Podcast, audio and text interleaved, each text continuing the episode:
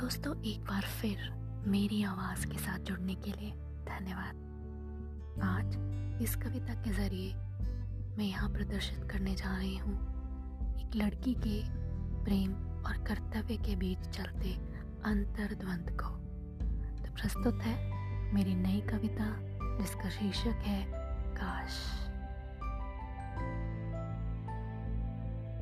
बेपरवासी जो हो जाती, बेपरवासी जो हो जाती, शायद मैं फिर से ज़िंदा हो जाती। तो मैं कैसे बताऊँ? तुम्हें कैसे बताऊँ? मैं क्या समझाऊं? शब्द तो तब मिलते, जब खुद, मैं खुद को ढूंढ पाती। बेपरवासी जो हो जाती, शायद मैं फिर से ज़िंदा हो जाती। जाने कैसे?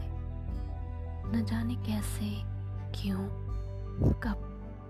सवाल ही सवाल है। हर सवाल के जवाब में मैं खुद उलझ सी जाती। बेपरवासी जो हो जाती, शायद मैं फिर से ज़िंदा हो जाती। अजीब सी कशिश है। अनेकों रंग है, पर जाकर भी न जाने क्यों? सिर्फ़ बेरंग सफ़ेद ही चुन पाते। बेपरवासी जो हो जाते, शायद मैं फिर से ज़िंदा हो जाती। काश ये सब सपना होता। वो मेरा, सिर्फ़ मेरा अपना होता।